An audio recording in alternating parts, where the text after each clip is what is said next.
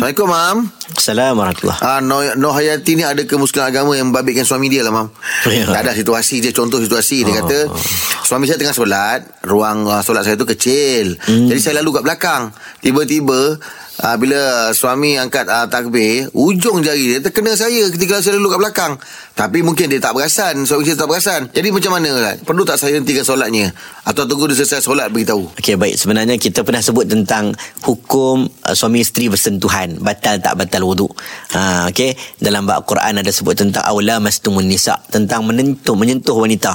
Ha, sebahagian ulama kata menyentuh itu bersama itu bersetubuh jima. Sebahagian ulama menyebut sentuh. Ha, sentuh pula ulama bincang siapa sentuh kita kena sentuh ke kita pergi sentuh orang ha, sengaja sentuh ke tak sengaja sentuh Oh. ha, panjang huraiannya tapi dalam bab mazhab syafi'i simple sentuh orang batal sentuh isteri batal isteri sentuh kita pun Batal. batal, Hmm, sentuh dengan syahwat tak syahwat batal dalam mazhab syafi'i hmm. okey sengaja sentuh ataupun tak sengaja batal. Batal. jadi dalam kes ni maka bila dia tersentuh maka hukumnya bah Batal. batal dia kena bagi tahu lah kat suami dia pula suami dia. bagi tahu suami dia lah Ah, batal wuduk dalam mazhab syafi'i Ah. yang takut mazhab syafi'i kalau suami dia mazhab lain tak apalah Uh, maknanya tengah semayang tu terus beritahu je boleh lah, Mam. boleh Nanti suami dia berhenti terus Ah, okey. Terima kasih, Mam. Eh.